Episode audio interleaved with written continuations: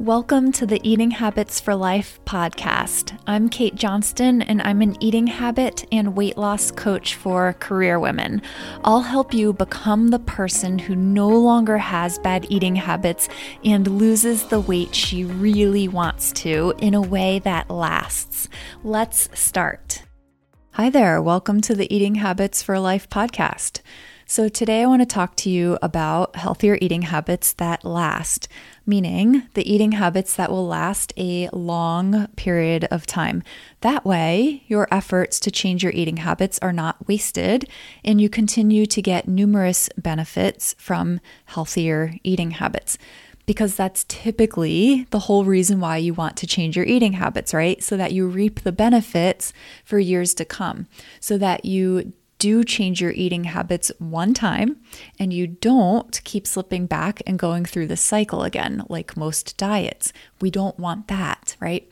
I know for me, when I realized that I needed or wanted to change my eating habits, more specifically the emotional eating habit that I was doing or that I had developed that was leading to some weight gain and just feeling a lack of energy and disappointment in myself, I was thinking that this was going to be a permanent thing. I wasn't planning on just changing my eating habits for a few months and then going right back to eating bread, pasta, pretzels, cereal all the time like I had been. I wasn't thinking that I was going to change my eating habits to lose that 10 to 15 pounds and then just revert right back to what I had been doing to gain those 10 to 15 pounds in the first place, right? So I know that you don't want to do any of that either. You want to change your eating habits for life, and I want to help you. That's why that's the name of this podcast. All right, so one of the very first steps to having healthier eating habits that last is to decide what eating habits you'd like to break up with completely and what eating habits you'd like to just improve. For example, if you'd like to stop eating donuts for breakfast permanently, then that's an eating habit that you're breaking up with for good. Breaking up with, as in like a relationship.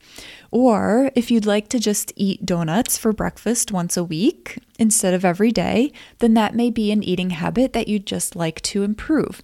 So, really, it's all just up to you. You get to decide what you'd like for yourself and for your future, right? So, that can be six months from now, it can be two years from now, it can be 20 years from now. You can always redecide down the road, of course, but at least start out with deciding what you'd like to aim for long term as far as what you're thinking right now, your best guess as to what you'd like for yourself, right? Keeping in mind that we're not going to jump right from A to B if you want to break up with donuts for breakfast completely, you're not going to go from having them every morning for breakfast to cutting them out completely the first week that you're trying to change this eating habit, right? That's just because that's too drastic of a change, and your brain is going to be like, What? Are you doing to me? This will make it a lot harder to successfully change that particular eating habit. It's going to make those cravings so much more intense. You're going to feel like you're resisting that urge to eat donuts every morning. And likely you will get to the point of just saying, screw it, or you'll find a replacement for the donuts that's just as bad. I sort of got ahead of my, myself a little bit here. We will get into this a little bit more, or actually quite a bit more, because how big of a change you make is an important part of healthier eating habits that last.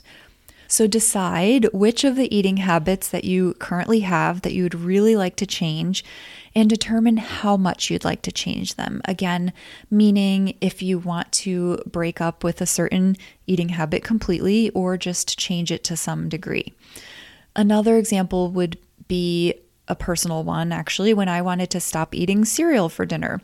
This was an eating habit that I was very willing to break up with. I told myself that cereal is for breakfast only, and it was not going to be my breakfast and my dinner, right? So since then, I've actually stopped eating cereal completely because it's just not filling enough for me for breakfast. But my point is that you get to just choose some things that you want to start with. You can always make some further changes later down the road, like I did, if you want to. And I just want to say that it really is up to you. And that's so important because if you're doing something just because someone else told you that that's what you quote unquote should be eating or should shouldn't be eating, that's not likely to last for you. You have to really understand why a certain food may not be great for your body and decide for yourself that you want to either decrease or completely eliminate that food if that's a decision that you're making for yourself. And I'm not a believer that you should eliminate foods that you still want to be able to enjoy. If you like eating ice cream and you want to be able to enjoy ice cream for the rest of your life, then keep that as one of the things that you can enjoy. If you're like, I don't really like ice cream that much, and ice cream is a real problem for me, so I'd rather just eliminate it, then that's one of the goals that you can have to eventually completely eliminate the ice cream if you so desire. So if you just want to change it a little bit, right, then just modify it. It's more so about the behavior itself than the food. Meaning, if you are eating sweets or some sort of food in response to something like stress and boredom, that's something that you're probably going to want to change. You want to eat sweets or another food because you're intentionally deciding that you want to enjoy that particular food and and not try to use it as a medicine or a treatment for an uncomfortable emotion like stress or boredom instead of actually feeling the stress or boredom or managing that in a different, healthier way. And yes, boredom is an emotion. So, you want to get out of that habit of automatically turning to food when you're feeling an uncomfortable emotion. And so, that's just an example of a behavior rather than like the particular food itself. All right, so you guessed it. The next very important thing with healthier eating habits that last is not to make these drastic changes all at once, like I alluded to a little bit ago. That's just way too much for your brain. That includes changes in the amount you're eating and what you're eating as well. If you change the amount you're eating, you're going to feel hungry all the time, and that's just going to make it more difficult for you you're not going to feel good, right? You're going to be more tempted by foods that you see in front of you that you may not want to be eating. You may get to the point that you're overly hungry, and then it becomes a feeling of urgency.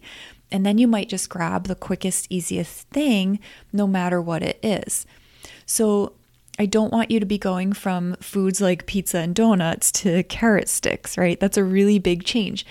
And if you're doing that for multiple meals or multiple days, that can be extremely difficult, right? You're going to potentially feel very deprived because the carrot sticks just don't compare to the pizza and the donuts. Or maybe you think carrot sticks taste like dessert, so maybe that's totally fine, but I'm guessing not.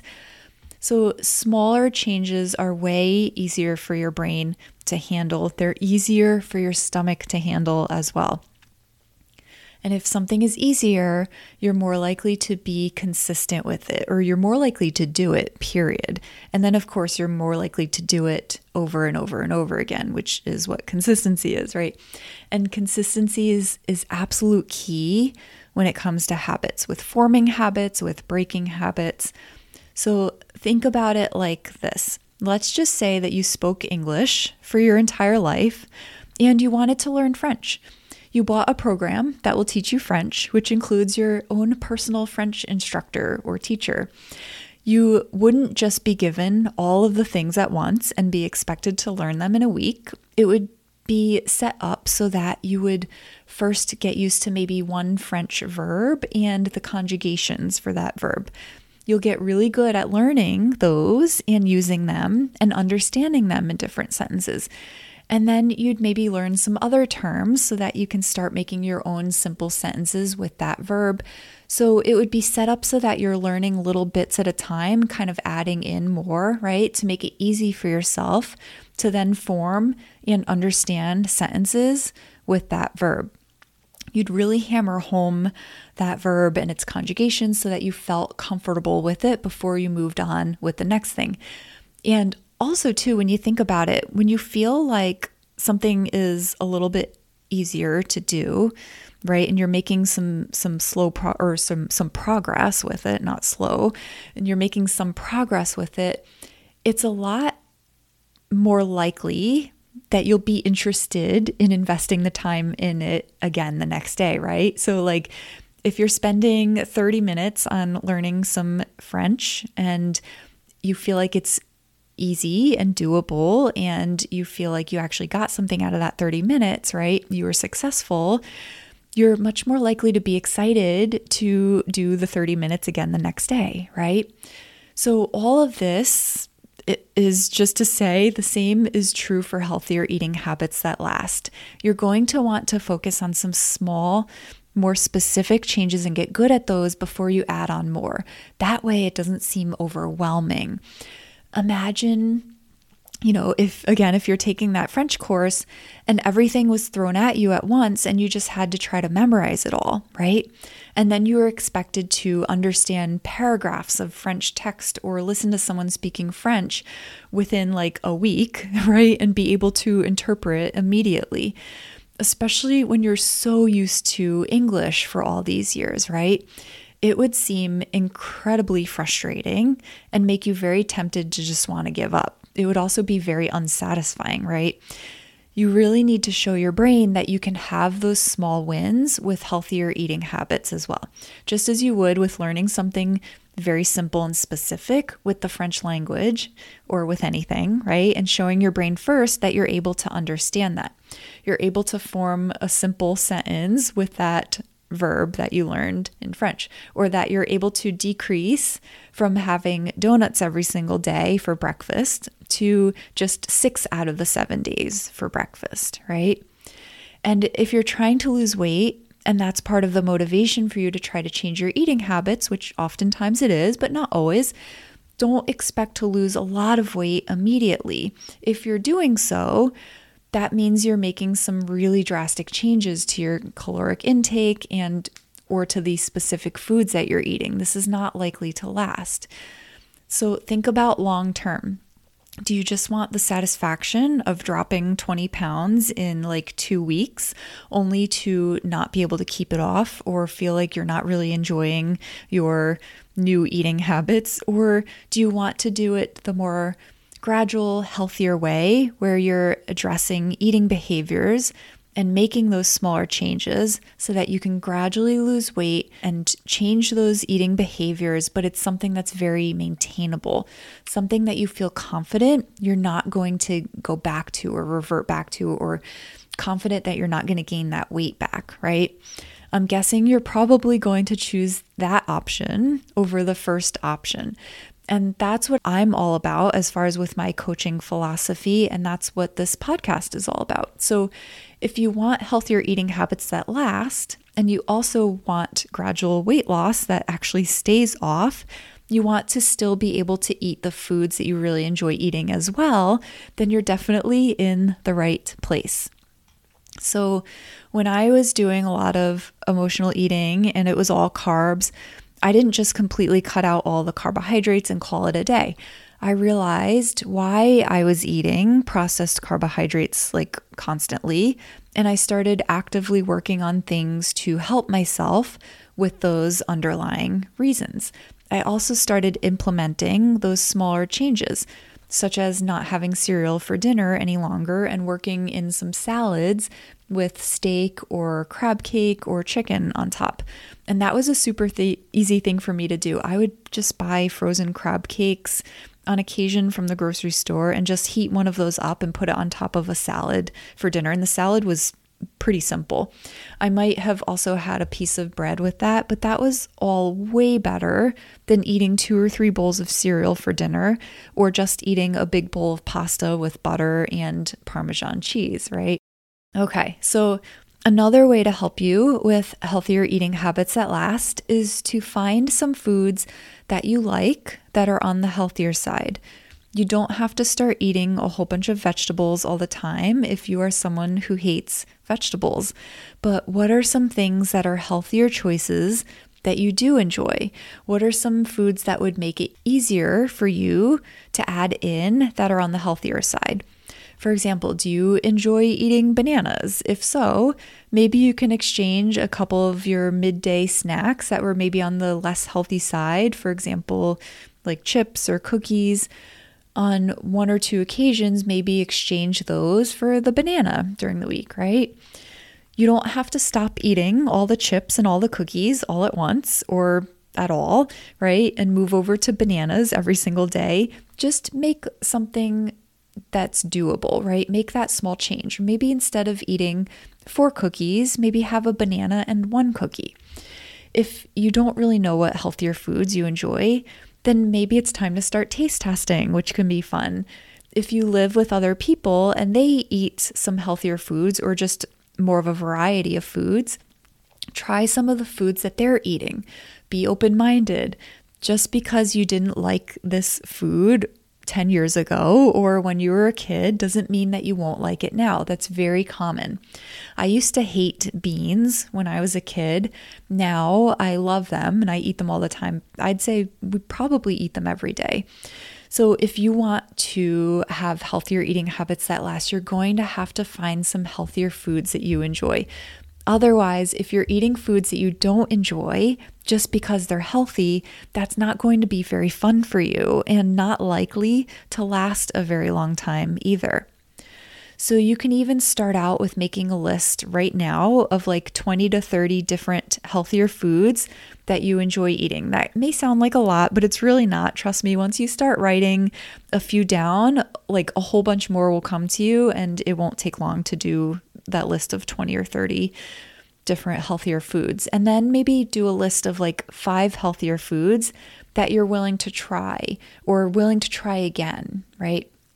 That way, you're at least aware of some things that you can add in as you go that you also enjoy.